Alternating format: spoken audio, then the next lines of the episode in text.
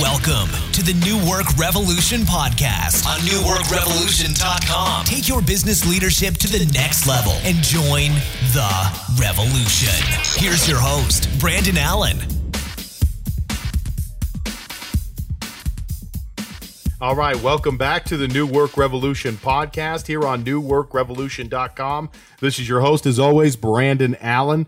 And today I want to talk about creating a culture of support within your organization. And I think a lot of times when we look at organizations that break down, it's because people are not supporting each other. And that starts with the leadership, but it also permeates down to the employees. And I think sometimes as leaders, we're the catalyst for how we show up and how our team shows up.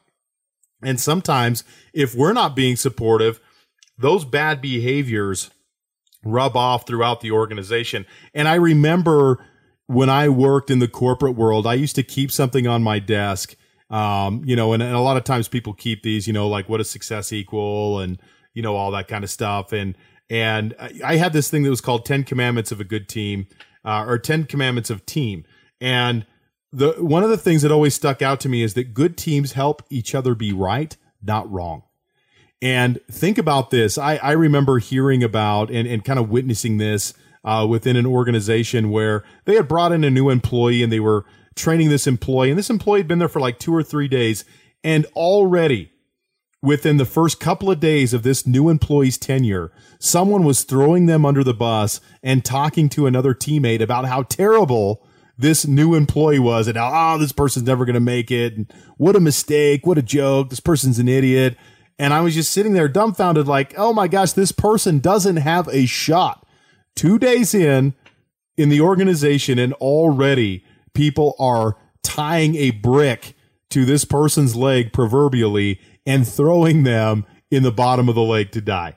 And so that kind of thing is very, uh, that obviously it's counterproductive, but the question is is like why is that the case and where does that come from? Because a lot of times we see teams where people are really bonded together. They're really taking care of each other and they look out for each other and make sure that everyone looks good.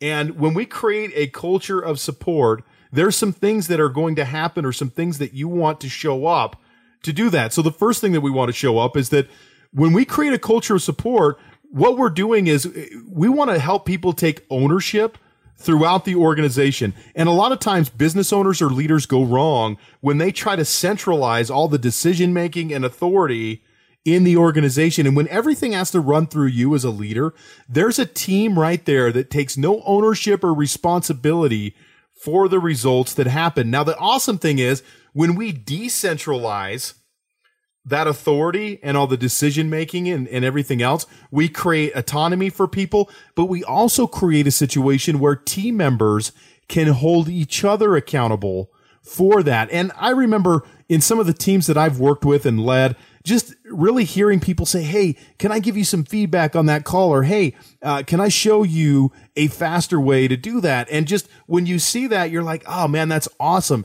That's a culture of support. And it only happens when people know and believe that the person that they're getting feedback or being held accountable, uh, th- that's holding them accountable actually cares about them, including the boss.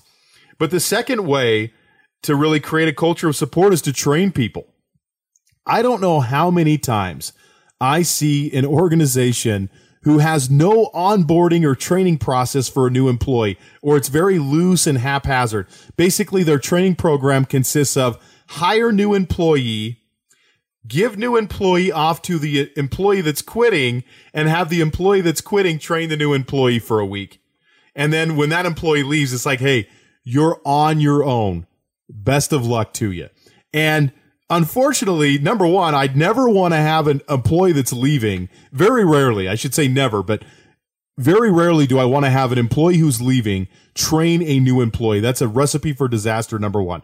But number two, what kind of a training protocol is that? A good training protocol should include things that we want people to know and understand as a result of the training, a timeline for when certain things should happen and what uh, a manual of some sort that people can refer back to and look at to help them do their job effectively.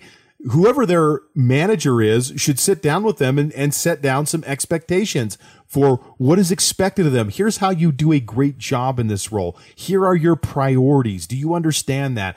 And then there should be ongoing training that happens once the onboarding process is in place. But if we have destructive behaviors in our business, if we the only way that we can help people grow through destructive behaviors and behaviors that are not helpful to the organization is to help them and support them in growing through that process. And if I think about my own life, there have been times where I have had destructive work behaviors that I've had to have people work with me. And sometimes it's just a conversation. I mean, I'll never forget when uh, a district manager told me one time, Hey, Brandon, I think you can get, get promoted and do well in this company, but you got to get your crap together. You got to quit showing up late for work and all this stuff. And he was right. Like I thought my talent and ability would, would save the day. But what it really did was alienated leaders and it alienated teammates when I tried to be above the law in certain respects and I tried to let my talent overcome any of the other deficiencies that I had as an employee. And him taking the time to say that to me, although it hurt at the time because I knew I was disappointing him and letting him down, it also gave me a roadmap and a, and a viewpoint of this is how people see me. I need to change this. So see, so people see me as someone that they can trust with more responsibility. And what if someone had just given up on me and said, "Oh man, that guy's late all the time. He's just, you know what? The guy can't get his crap together. Get rid of him. Worthless." Now, you know, what if that had happened? I wouldn't have had the long and productive career that I had with that organization. So if you have a teammate that, eh, eh, that has a destructive behavior set and a pattern, as leaders, we can help them grow through that and work through that if they're willing to get to that next level. We need to show people that we're willing to train and support them to be the kind of people that they want to be, even if they're not that person now. And business owners and leaders I coach, they've got deficiencies that they're working through.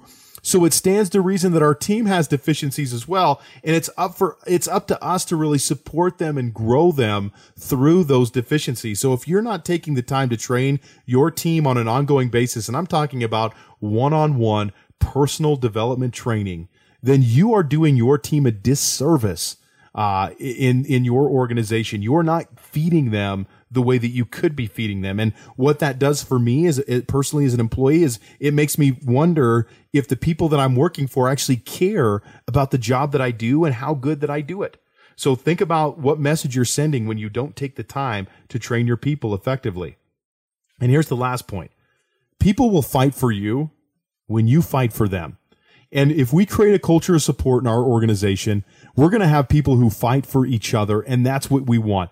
I remember I spent so much time pouring into my employees. I remember one time my employee looked at me and they said, Hey, Brandon, what do you want? What do you want to be successful? What's your next level? And I thought, man, what an awesome question that this person just asked me. After pouring into them, they turned around and said, Hey, how do we pour into you? How do we help you look good? And how do we help you be successful? And I thought, man, that's really awesome. That's not why I trained and supported and developed these people, but to have them turn around and ask me that question made me feel pretty good.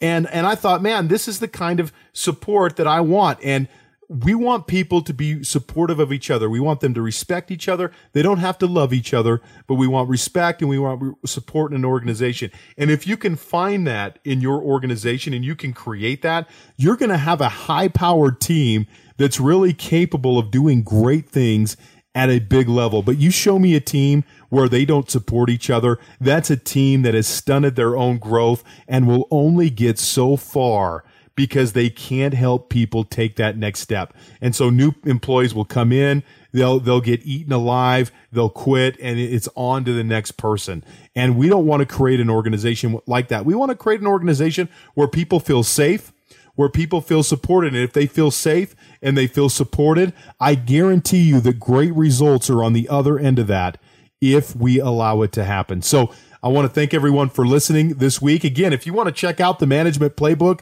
on Amazon, it's there in Kindle and uh, in paperback version if you want to check it out. I've got a lot of different ways that you can be supportive and create a safe and supported environment within your organization through the management playbook. It's chock full of exercises and resources just for that. So uh, hopefully you found this helpful. If you did, share it on social media, rate it in iTunes. Don't forget to subscribe if you haven't yet. And I want to thank you again for listening to this week's show. This is Brandon Allen from the New Work Revolution podcast here on newworkrevolution.com. I'm signing off. Have a great and productive week. Thanks for listening to the New Work Revolution podcast on newworkrevolution.com. Until next time, take your business leadership to the next level and join the revolution.